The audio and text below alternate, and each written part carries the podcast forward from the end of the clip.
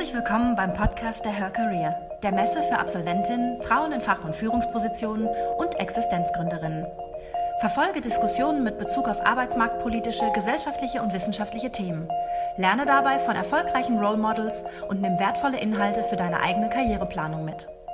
Im Folgenden hörst du eine Buchvorstellung aus dem Authors Meetup der Her Career von Wolf Lotter, Wirtschaftspublizist und Mitbegründer des Wirtschaftsmagazins Brand 1. Der Titel des Buches Innovation. Streitschrift für barrierefreies Denken.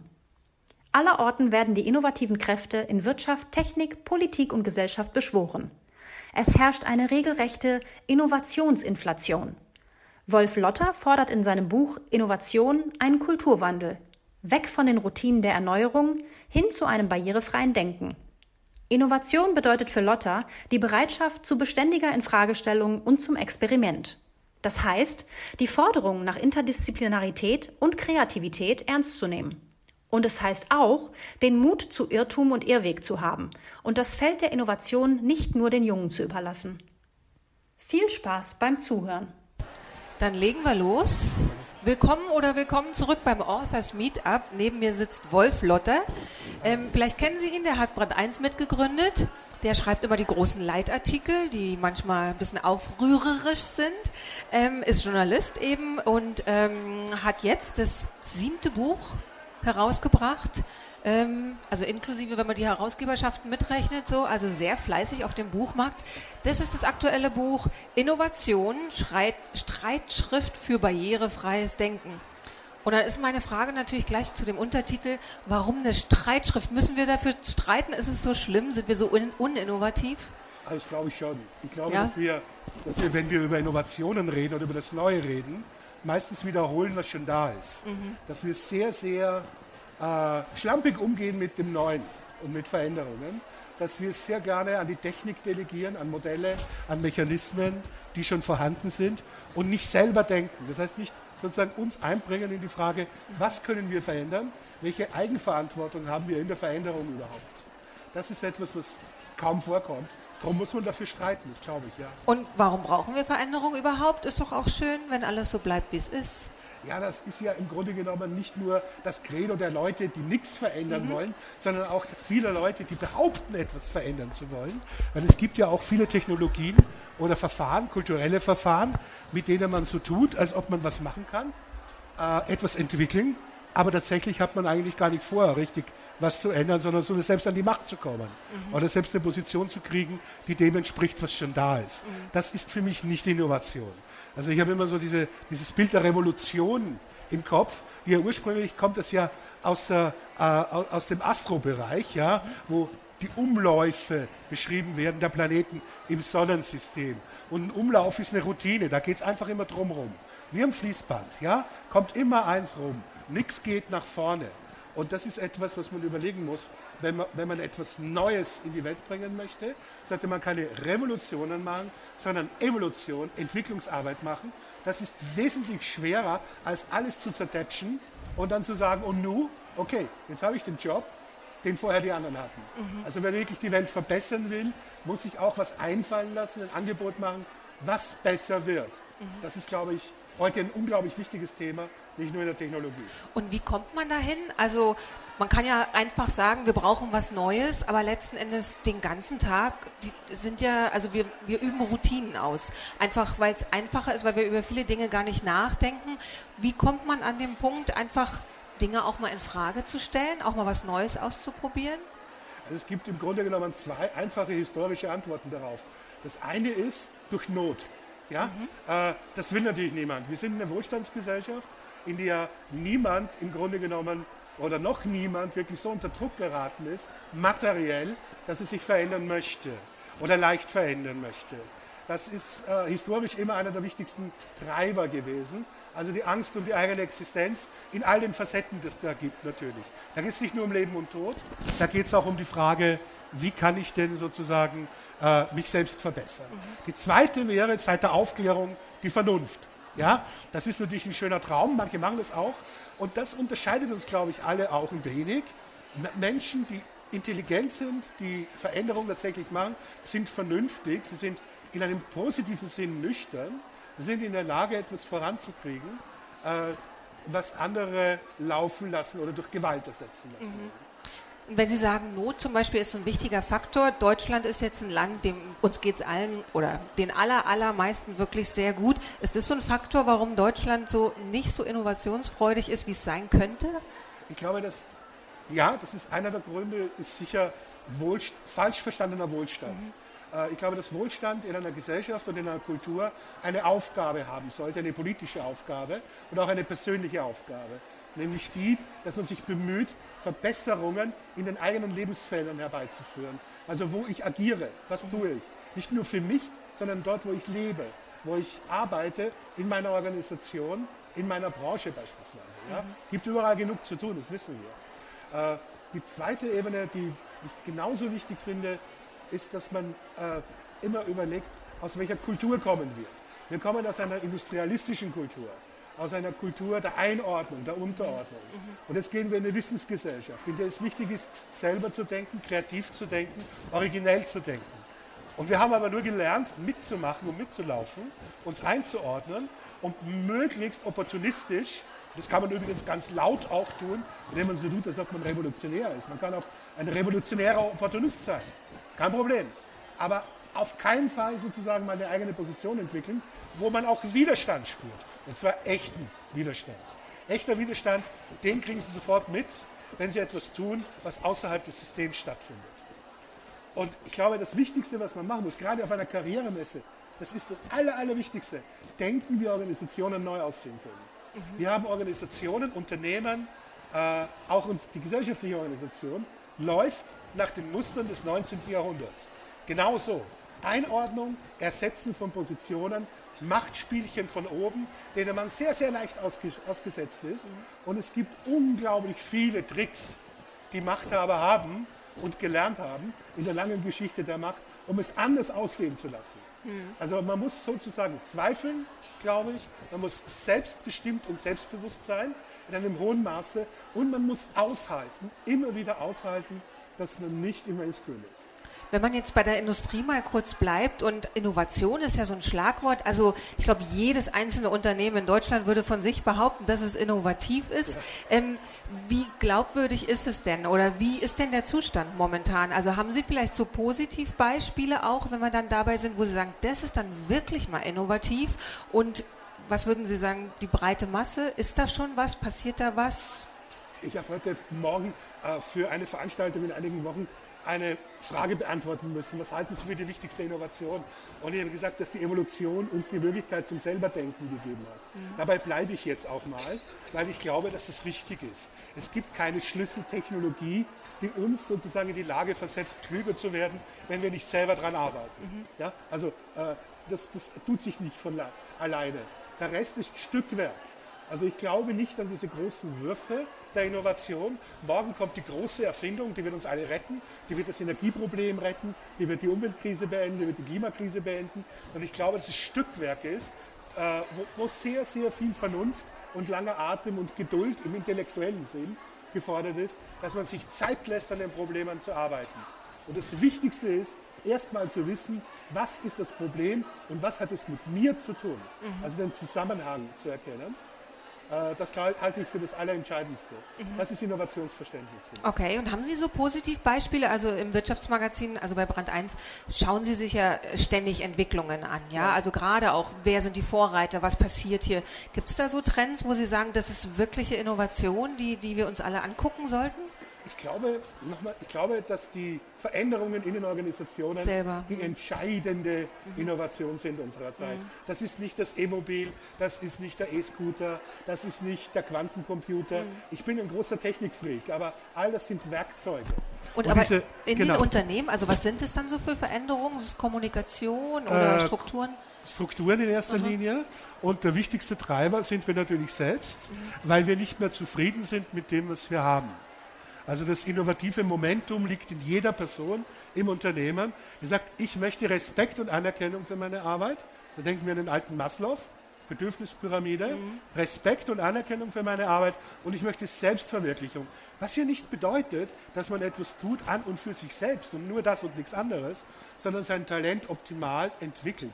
Nicht selbstoptimierend, aber entwickelnd damit andere auch was davon haben. Und das sind die großen Innovationen. Und deshalb streiten wir in dieser Gesellschaft so auch drum. Das ist der größte kulturelle Bruch, den wir jemals erlebt haben. Wir gehen gerade aus der Massengesellschaft, aus dem Konformismus raus in den Nonkonformismus. Und das Ergebnis ist zunächst mal Ärger, Streit und Chaos. Ja?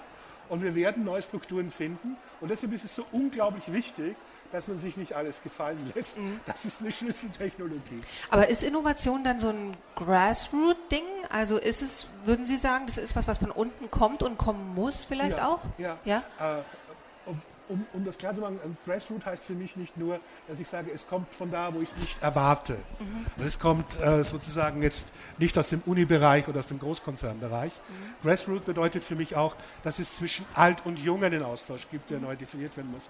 Ich finde gerade in der Innovationsdiskussion den Jugendkult wahnsinnig schwierig, mhm. weil er eigentlich ein Trick ist. Wenn man sich es genau anguckt, ist es ein Trick. Also die Alten lagern das, was sie nicht gemacht haben, an die Jungen aus. Und die Jungen sind dumm genug und naiv genug, um zu sagen, okay, wir müssen das jetzt tun. Nein, es ist eine gemeinsame Aufgabe. Es ist ein Job, wo man mal zusammenfinden muss, die, die etwas tun wollen, die aktiv in der Gesellschaft das tun wollen, zusammenzubringen und darüber zu verständigen, was zu tun ist. Ja, das ist das Erste. Es gibt unglaublich viele Tricks, um Leute gegeneinander auszuspielen. Mhm. Äh, übrigens gibt bei Frau Mann-Thema genau dieselbe Geschichte.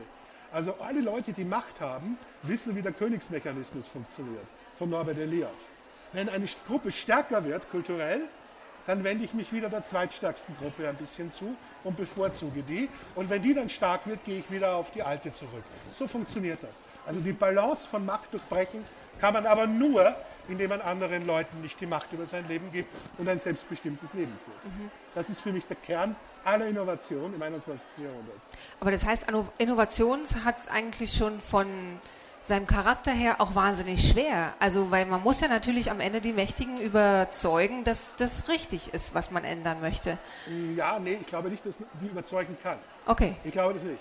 Ich glaube, dass man einen langen Atem braucht. Mhm. Niemand gibt freiwillig die Macht ab und jeder, der Macht hat, hat gelernt, wie er sie verteidigt. Mhm. Das sind zwei Strudel, keine Ausnahme. Ja?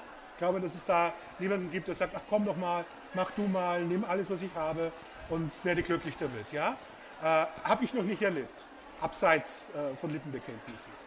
Ich, ich, glaube, es läuft äh, in eine andere Richtung. Es läuft so, dass wir lernen müssen zu sagen, ich habe meinen Punkt, ich möchte das, was Friedrich Bergmann immer wieder in New Work sagt, mhm. überlegen, was ich wirklich, wirklich will. Das ist einer der entscheidendsten Dinge, um es überhaupt geht.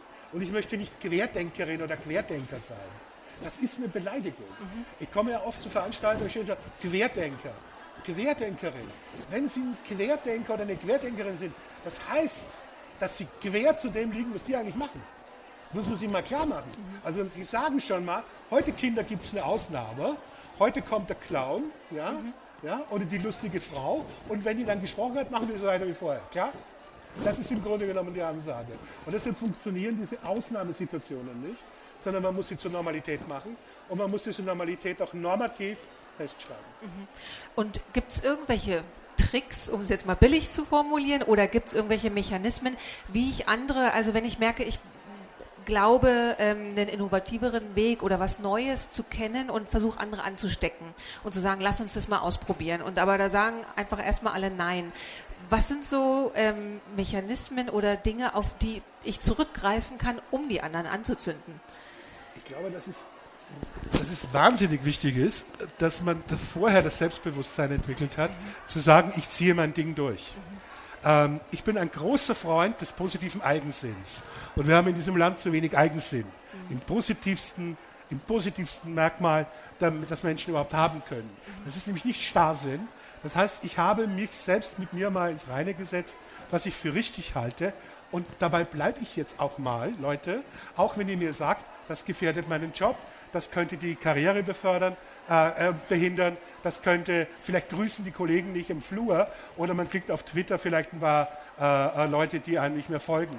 Ja, und es ist ja äh, absurd. Also jedes Mal, wenn ich sozusagen zu Twitter gehe, ich suche positive Streit. Ich suche eine Auseinandersetzung. Und wenn Leute eine positive Auseinandersetzung haben, indem sie nicht bloß rummeckern, dann bin ich auch dabei. Den Rest blockiere ich übrigens. Ja?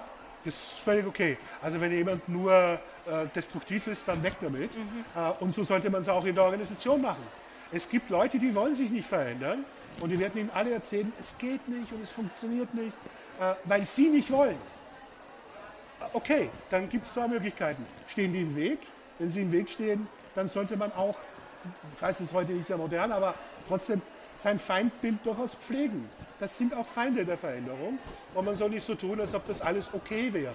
Nein, Leute, die einer wichtigen Veränderung im Weg stehen, sollte man auch als Feinde behandeln, mhm. sollte man auch dezidiert äh, so, sollte mit ihnen offen so umgehen. Das ist auch ganz wichtig. Und zu sagen, was denkst du selber und steh auf dem äh, Standpunkt, den du mal eingenommen hast. Mhm. Bleib drauf. Aber Innovationswille zum Beispiel ohne jede Macht, also sagen wir, ich bin in der untersten Hierarchieebene, dann ist es natürlich ein totaler Luxus zu sagen, ich bin eigenwillig und eigensinnig und die anderen mhm. können ja ihr Ding machen und wer das, wer gegen mich ist, der ist dann mein Feind. Aber die Frage ist so, komme ich damit wirklich durch? Also funktioniert ja. Innovation ohne Macht? Wenn Sie damit durchkommen, immer damit verbinden, dass Sie in der Firma bleiben wollen oder in der Organisation, mhm. kommen Sie natürlich nicht damit durch. Mhm. Ja? Äh, weil Sie bereits in der falschen Firma sind. Deshalb ist es ja so entscheidend, dass man sich Leute sucht, die äh, aus Neugierde, aus Interesse, vielleicht auch aus Not, ich weiß es nicht, äh, sich ändern müssen, organisatorisch, und die das auch genau definieren. Ich würde nie für Leute arbeiten, die einfach sagen, arbeiten Sie für mich. Ja, oder mich so eng an die binden, sondern die müssen mal erklären, was sie eigentlich von mir wollen. Und das ist eine, ein verbindlicher Kontext. Es geht also nicht darum, mit einer bestimmten Ausbildung für eine bestimmte Zeit, für einen bestimmten Gehalt irgendwo reinzugehen, sondern die haben gefälligst mal zu definieren, warum brauche ich dich als Person, als jemand, der das und das kann. Und dann sieht die Welt auch schon ein bisschen anders aus, denn dann haben wir klare Bedingungen geschaffen, äh, die nicht mehr informell sind, sondern ganz konkret und auf die kann man sich auch berufen. Und hat es bei Ihnen immer funktioniert? Nein. Okay. Nein, und es funktioniert auch nicht auf Dauer. Ja. Also das, ist, äh, äh, das funktioniert noch nicht mal mit einem selbst. Mhm. Aber es funktioniert mit einem selbst am besten. Okay. Logisch, wir müssen relativ wenig verhandeln, wenn man nicht eine sehr gespaltene Persönlichkeit ist. Mhm. Äh, aber im Kern ist es so, dass für die meisten Prozesse, die wir haben, ist die Organisation der falsche Ort. Ich glaube daran, dass man eine Zeit lang mit Leuten zusammenarbeiten kann zur Erfüllung eines bestimmten Ziels. Und da muss man gucken, ob das noch da ist. Und alles verändert sich. Es gibt nichts von Dauer. Und ich würde sagen, heute wird die Halbwertszeit vielleicht fünf oder sechs Jahre betragen. Mhm. Äh, viel länger schafft man es nicht, wenn man sich nicht intern auch verändert. Und zwar massiv verändert. Das glaube ich schon. Aber Dauerhaftigkeit ist eine menschliche Illusion. Mhm. Aber bedeutet es, dass wenn wir eine wirklich innovative Wirtschaft wollen, dass wir eigentlich eine hierarchiefreie Wirtschaft bräuchten oder zumindest eine, die nur temporär immer wieder Hierarchien hat, die dann aber automatisch wieder aufgelöst werden, wenn zum Beispiel das nächste Projekt da ist oder so?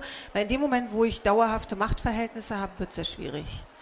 Ich würde äh, meinen, dass es wichtiger ist, klare Hierarchien zu erkennen mhm. und sie dann auch eine Entscheidung zu treffen, ob man darin arbeiten möchte oder nicht, mhm. als zu glauben, dass informelle Hierarchien nicht bestehen würden. Mhm. Also informelle Hierarchien sind viel gefährlicher als das Auflösen von allen Hierarchien, die formell schwierig sind. Wir erleben das übrigens gerade heute.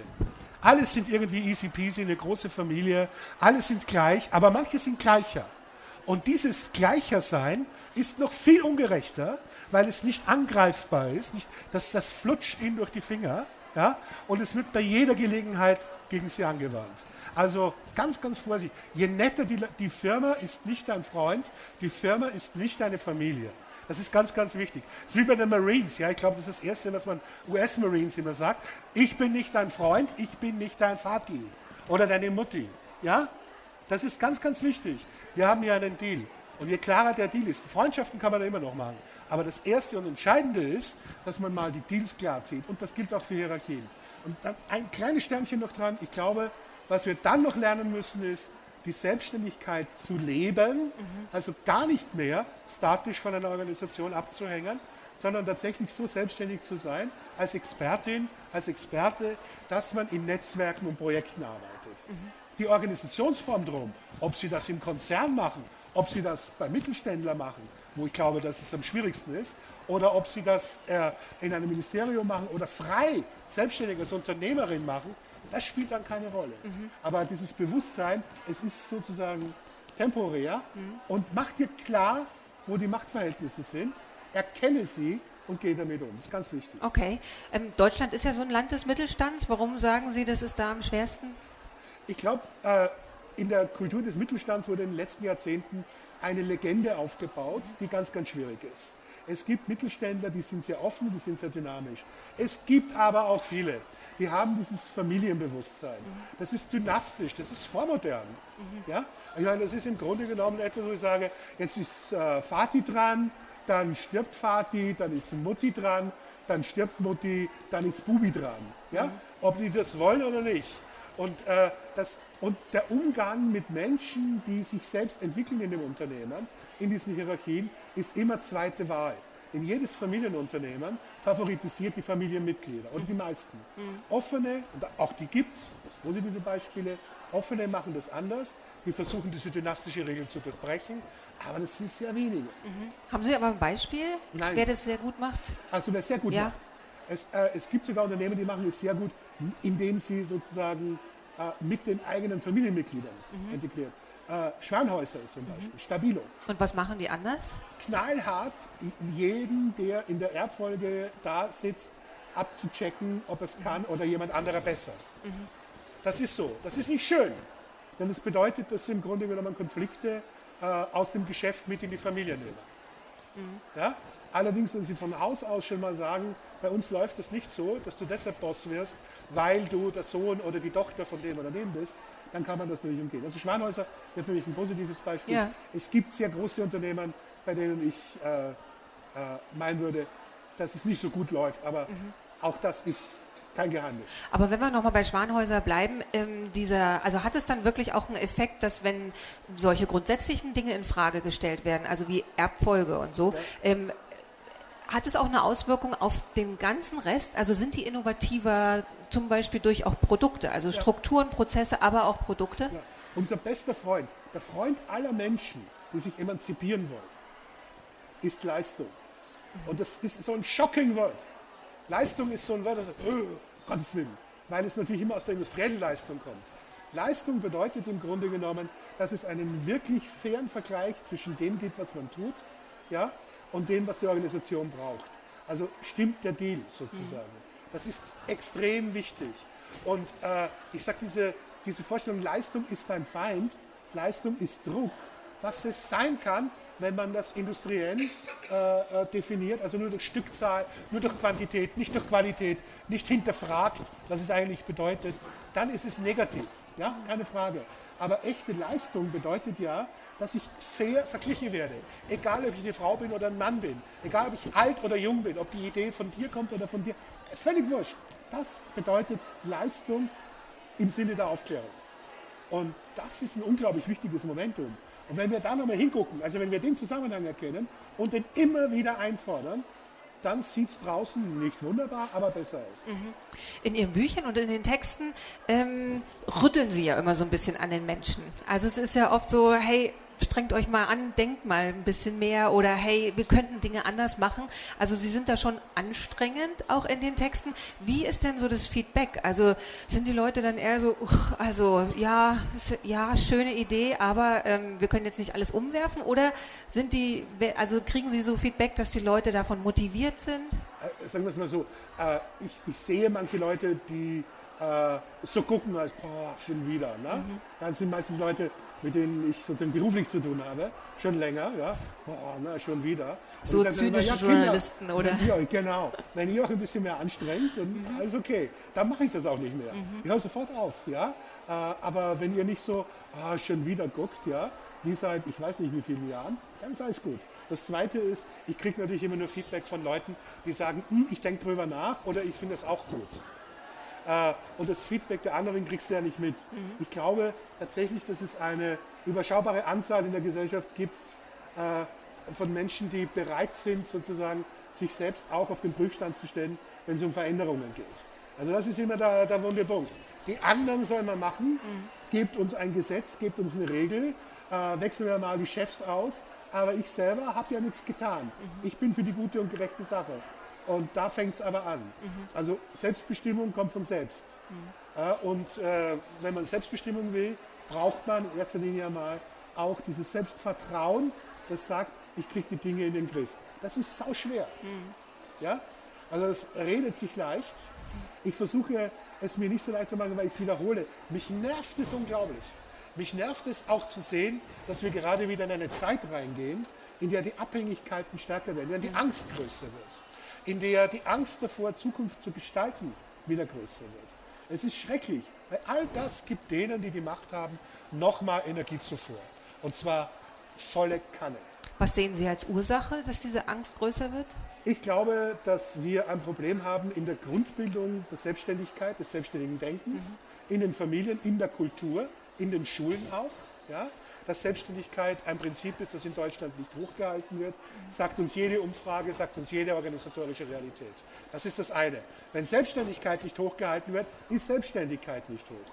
Das hat jetzt unbedingt nichts zu tun mit dem Arbeitsverhältnis. Ja? Sie können auch ein sehr selbstbestimmter und selbst, äh, selbstständiger Angestellter sein, aber die Grundvoraussetzung zu sagen, löse es so, wie ich dir gesagt habe, ja, ist einfach unglaublich groß und auch bequem für die Leute, statt es selbst zu machen. Äh, das macht mir Sorge, äh, dass das in Krisenzeiten nicht funktioniert und das hat natürlich die Ursache, dass der Wert des Einzelnen in dieser Gesellschaft, die eben sehr Massengesellschaft ist, sehr industriell geprägt ist, ihre Geschichte auch aus dem Erfolg der Industrie bezieht. Das ist ja Deutschland für Menschen, die historisch denken. Die wissen ja, wo es herkommt.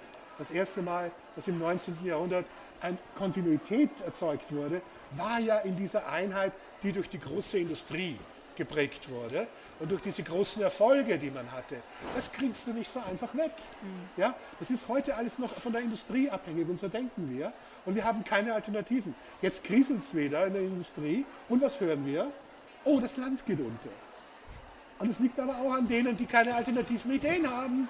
Es liegt nicht nur, die Industrie tut mir mittlerweile leid, ja. Ich beschimpfe die seit 30 Jahren, aber die tun mir mittlerweile leid. Ja? Weil die kriegen sozusagen ja überhaupt keinen Mitbewerb von anderen. Man braucht Innovation. Und man braucht Lösungen und man braucht Leute, die sagen, wir machen jetzt mal, statt immer nur zu sagen, oh, jetzt kommt die Krise. Mhm. Vorhin haben Sie erwähnt, dass es ja oft so einen Rückzug oder so einen Ruf nach anderen Regeln und anderen Gesetzen gibt und die sollen mal lieber machen, anstatt ich innovativ werde. Mhm. Ähm, gäbe es denn überhaupt so, also hätte denn die Politik, haben denn so bestimmte Regelungen oder sogar Gesetze, haben die die Macht, Innovation anzuregen? Das glaube ich überhaupt nicht. Mhm. Also ich glaube nicht an die äh, Innovationskraft der Politik. Mhm. Historisch hat es das nie gegeben, mit einer einzigen Ausnahme, und das ist ganz interessant, das sind die Wettbewerbsregeln. Also wenn jemand ein Monopol bildet, sei es absichtlich oder nicht absichtlich, ist es wichtig, dass wir einen Staat haben, der mit aller Härte sozusagen dafür sorgt, dass der Wettbewerb wiederhergestellt wird. Das hat uns immer gut getan. Also es ist historisch eine klare Sache, egal ob es um Stahl geht oder um Telefon und Internet. Es ist immer dieselbe Geschichte. Äh, und da wird es immer viel zu tun geben. Die anderen Regulativen, äh, ob man jetzt Agenturen für die Innovation oder jene Innovation gründet, ist in erster Linie wahrscheinlich schön für die Leute, die diesen Agenturen beiwohnen. Mhm. Ja? Aber für die Innovation selber ist es, glaube ich, nicht so relevant. Aber umgekehrt kann wahrscheinlich Politik Innovation verhindern. Ja, das kann ja. sie. Das kann sie. Mhm. Also ich glaube, dass Reglements äh, sehr viel verhindern können. Ich bin nicht gegen Regeln. Mhm.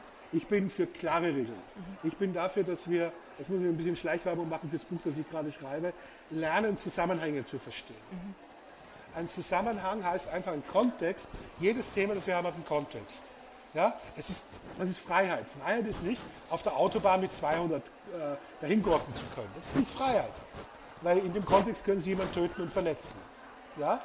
Freiheit bedeutet umgekehrt aber auch wieder, dass sie sich, wenn sie ein Unternehmen gründen, so weit wie möglich entwickeln können und nicht ständig irgendwelche Behörden haben, die ihnen sagen, was sie zu tun haben.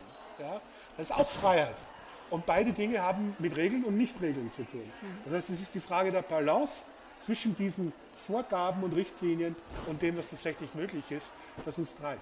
Okay. Schwer. Ja. Keine Regeln sind nicht besser, Verbote sind nicht besser. Ja.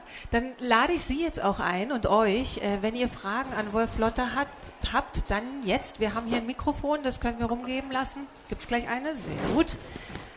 Schön nah an den Mund nehmen. Hallo. Hallo, Herr Lotter. Vielen Dank für den Vortrag. Ich lese sehr gerne die Brand 1 und ich habe eine Frage zu Ihrem Buch. Und zwar bin ich Literaturwissenschaftlerin und bin eigentlich ständig mit Komplexität beschäftigt, weil mhm. ich einfach 2000, 3000 Jahre Geistesgeschichte überblick, überblicken muss mhm. und es auch ähm, zusammenfassen muss nach meinen Fragestellungen und ordnen. Und Sie schreiben, dass für unsere neue Gesellschaft, für die Wissensgesellschaft es wichtig sein wird, die Komplexität nicht zu reduzieren, ja. sondern anzunehmen. Wie meinen Sie, können Sie, wie meinen Sie das? Können Sie noch mehr dazu erzählen? Äh, vielleicht das kleine Schlag. Ich bin sehr dankbar für die Frage, weil ich glaube, das ist die Schlüsselfrage für dieses Jahrhundert. Wenn wir Vielfalt wollen, aus der wir etwas schöpfen können, etwas Neues erkennen wollen. woher kommt denn Innovation? Aus den Dingen, die wir erkennen und zusammenbringen. Und wenn wir Vielfalt nutzen wollen, müssen wir Komplexität erschließen und nicht reduzieren. Wir haben eine lange Geistesgeschichte auch in Europa des Reduktionismus, der auch in der Naturwissenschaft seinen Sinn hatte, auch mal, ganz klar, aber der nicht angewandt werden darf auf alle Wissenschaften, wo wir versuchen, eine Einheit herzustellen. Es gibt diese Einheit nicht. Ich habe gerade wieder beglückt in Jared Diamonds Arm und Reich gelesen, vor einiger Zeit, ein Buch, das ich nebenbei mindestens so empfehle wie alle meine, äh, äh, weil es einfach erzählt, wie wichtig die Vielfalt für die menschliche Gesellschaft ist und wie wichtig das Nutzen von Vielfalt für die Frage von Entwicklung und Wohlstand ist. Äh, und wir tun das gerade nicht. Wir versuchen Einheiten zu bilden, wo wir Vielheiten haben müssten. Ja, äh, das gilt in der Organisation auch. Wir möchten nicht, dass Leute sich unterscheiden. Wir möchten, dass sie das tun, was in der Job Description steht. Und wir möchten, wenn die ausfallen, weil sie, keine Ahnung, beim Bungee-Jumping abgestürzt sind oder sonst was, sofort wieder jemand an die Stelle tritt, der genau diese Job Description erfüllen kann. Wir wollen im Grunde genommen normierte Leute. Und Komplexität erschließen hieße, dass man sich äh, nicht mit den Methoden des Managements, sondern des Leaderships, also des Ansehens, des Verständigseins zu Menschen, ansieht, was ist denn eigentlich möglich? Was kann ich denn ermöglichen? Was kann ich dieser Frau, diesem Mann ermöglichen, der hier arbeitet? Äh, was kann ich erkennen, was noch drin steckt? Das ist mehr Arbeit. Komplexität zu schließen ist mehr Arbeit, bringt aber bessere Resultate. Weitere Frage. Ähm, Christiane Harmsen, Uni Konstanz. Sie haben gesagt, Politik ähm, ermöglicht keine Innovation. Ich erlebe das anders als Mutter und als arbeitende Frau.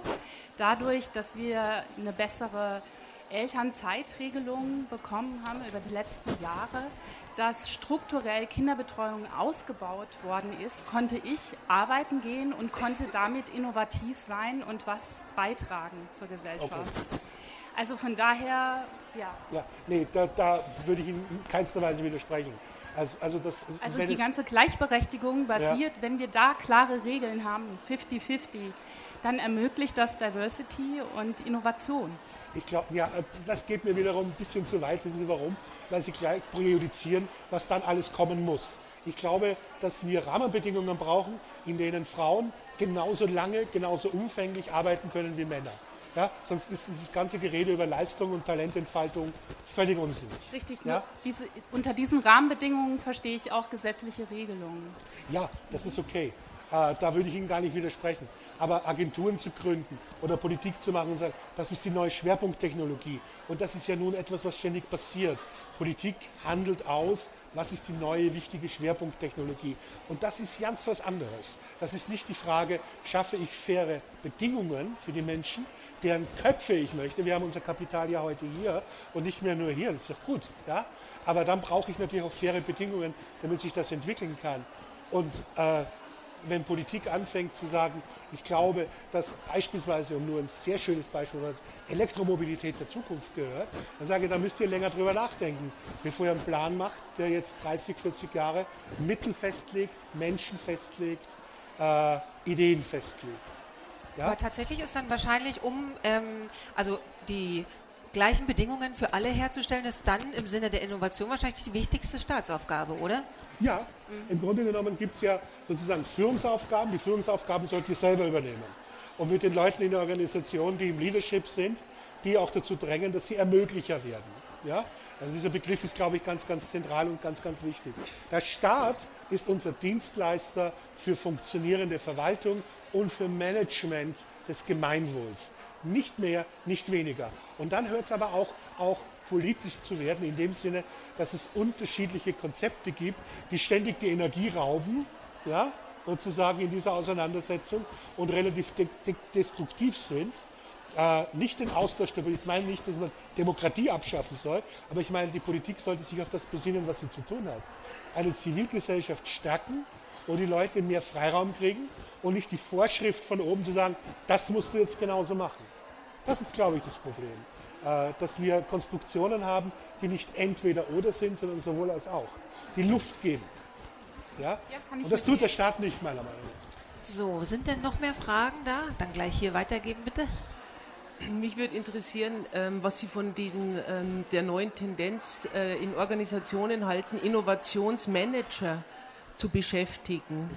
Mhm. Weil ich das an und für sich, wenn ich so Ihren Gedanken folge, und ich habe Ihr Buch auch mit Begeisterung gelesen, dem eigentlich sehr widersprechend finde, weil das muss ja, Innovation muss ja was Gemeinsames sein. Mhm. Es muss auch ein bisschen aus dem Chaos entstehen, aus der Experimentierfreude, wenn ich sie richtig verstanden habe. Und jetzt verortet man sozusagen in der Organisation schon wieder welche, die zuständig werden, auch in Behörden. Ich war kürzlich auf dem Barcamp, da hat die Stadt München ihr Innovationsmanagement vorgestellt. Ja, würde mich einfach Ihre Meinung dazu interessieren. Äh, wenn uns etwas stört in diesem Land, gründen wir eine Verwaltungseinheit, damit wir ungestört weitermachen können. Das ist, das ist die Logik aller Organisationen und aller öffentlichen Organisationen. So funktioniert es. Innovationsmanager haben die Aufgabe, die Innovation aus dem Alltag rauszuhalten. Ja? Das ist die, der wichtigste Job. Ja? Äh, es ist ja eine völlig absurde Idee, Innovation managen zu wollen, auch schon. Also wenn ich die Idee eines Unternehmens habe, wo tatsächlich barrierefrei gedacht wird, dann denkt man an der Werkbank genauso innovativ wie irgendwo in der Abteilung, wo die Wissenschaftler sitzen. Äh, und äh, so Kaizen, ja, dieses Prinzip, das es ja aus der Produktion gibt, wo jeder Arbeiter mal an der Leine ziehen kann, wenn er sieht, dass das, was die oben gemacht haben, nicht funktioniert und dass man sich darüber unterhalten muss, ist sehr, sehr wichtig. Das sagt Ihnen jeder übrigens auch in den Diskussionen im Vorstand immer. Da habe ich Hunderte hinter mir. Nur weh, sie machen es. Das ist das Erste. Ja, aber ich habe studiert. Ja? Das Blech ist so, aber ich habe studiert. Also es gibt schon diese narzisstische Kränkung, ja, der Bessergebildeten sozusagen, wenn anderen was einfällt. Äh, und die sind dann sehr schnell eingeschnappt, wenn dann tatsächlich was passiert. Das brauchen wir auch. Aber Innovationsmanager, glaube ich, brauchen wir nicht so sehr.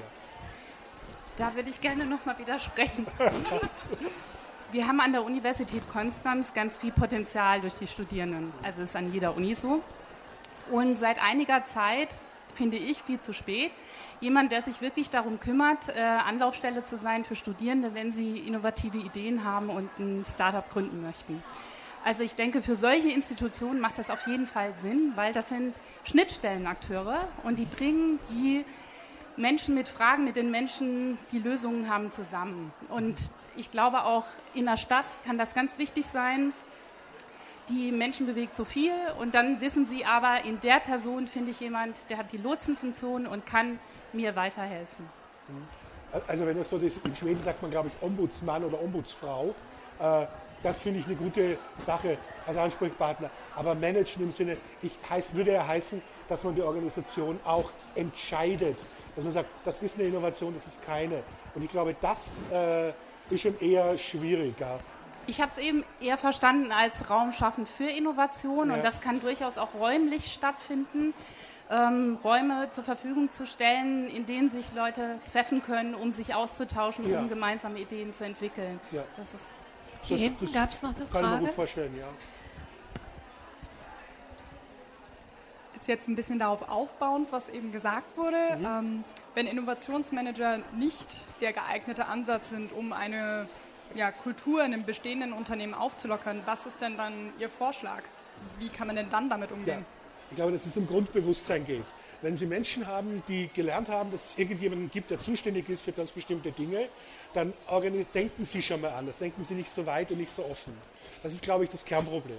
Das Kernproblem ist nicht, dass man Ideen sammelt und Menschen zusammenbringt, die, in, was übrigens extrem wichtig ist, interdisziplinär denken. Tun wir fast überhaupt nicht mehr. Ja?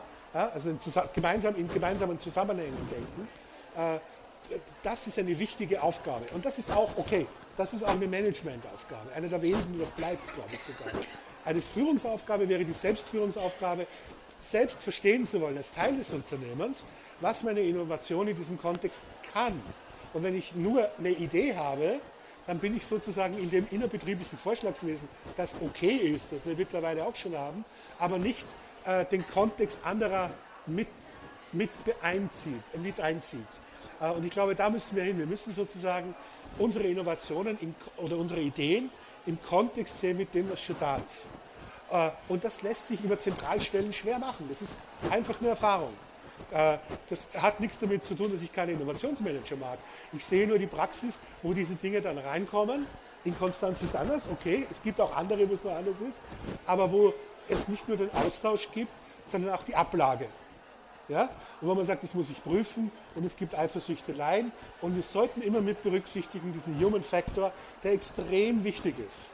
Also in der Theorie sieht es super aus, wenn wir eine Sammelstelle haben, aber wie beeinflusst der Vorstand diese oder das, die, äh, der Rektor, keine Ahnung, ja? Äh, wie, wie, wie, gehen die damit um? Wie äh, will man intern sozusagen mit diesen Dingen auch äh, dealen? Das ist eine ganz entscheidende Geschichte. Und wenn das Selbstbewusstsein nicht da ist, zu sagen, ich ziehe das trotzdem durch, dann versandet das relativ leicht. So, letzte Frage. Weil Sie gerade gesagt haben, interdisziplinär und systemisch denken. Ich bin von der Ausbildung Geografin. Das ist das, was, oh, was wir vom Prinzip her ja. als Basis lernen. Und ich merke zum Beispiel, ich überfordere meine Kollegen teilweise sehr oft mit systemischem Denken, weil ich interdisziplinär denke. Und ähm, ich habe von Ihnen jetzt gehört, dass Sie gewohnt sind anzuecken und ähm, dass es um Selbstwert und Selbstbewusstsein geht und ähm, das zu vertreten. Haben Sie noch eine Empfehlung für jemanden oder für, vielleicht gibt es noch mehr als nur mich, in Systemen, wo halt im Grunde genommen das Alte sehr stark gelebt, ist, gelebt wird und man selber anders denkt, in diese Richtung denkt ähm, und damit aneckt, ja, sich ganz viel Energie auch aufbringt. Also haben Sie da eine Empfehlung so für das persönliche, wie man da dranbleiben kann? Ich glaube, dass man zuerst einmal die Einsamkeit überwinden müsste. Das ist schon mal ein guter Ort. Hier sitzen Menschen, äh, die ganz sicher, äh, nicht alle, aber einige haben wahrscheinlich dieselbe Frage. Ja? Dass man sich darüber mal austauscht und klar macht und sagt, okay, was passiert eigentlich ja, mit dem, was ich neu denken möchte und wie verhalten sie? Es gibt ja viele Leute, die wollen einfach nur ihren Job machen. Damit müssen wir übrigens auch leben. Äh, das wollte ich noch sagen. Das liegt mir so am Herzen. Wir sollen nicht alle auffordern, innovativ und kreativ zu sein. Es gibt Leute, die sind einfach so wie sie sind, machen die super Buchhaltung, ja, aber, aber okay, ja, äh, und die müssen nicht den ganzen Tag kreativ sein. Das ist auch eine, eine fürchterliche Aufwand. Aber dass wir andere überfordern, das ist total okay. Damit müssen wir leben und dann kann man uns nur gegenseitig auf die Schulter klopfen. Ja? Als Geografin wissen Sie das natürlich. Okay, das heißt, hier werden jetzt gleich fleißig Telefonnummern ausgetauscht. Das Buch von Wolf Lotter gibt es noch zu kaufen. Oh, es gibt nur noch ein Exemplar. Das war aber beliebt jetzt. Ähm, also, es gibt noch eins. Wer am schnellsten laufen kann oder am nächsten dran sitzt. Wolf Lotter ist auch kurz noch da, signiert das Buch sicherlich ganz gerne und beantwortet vielleicht auch noch die eine oder andere Frage. Ich bedanke mich sehr für das Gespräch und danke fürs Zuhören. Danke fürs Zuhören. Weitere spannende Folgen und aktuelle Informationen zur kommenden Messe findest du unter www.her-career.com. Bei der Her Career triffst du zum Erfahrungsaustausch auf Role Models und Top-Entscheider aus Wirtschaft, Wissenschaft und Politik. Ein Besuch, der sich mehr als auszahlt. Wir freuen uns auf dich.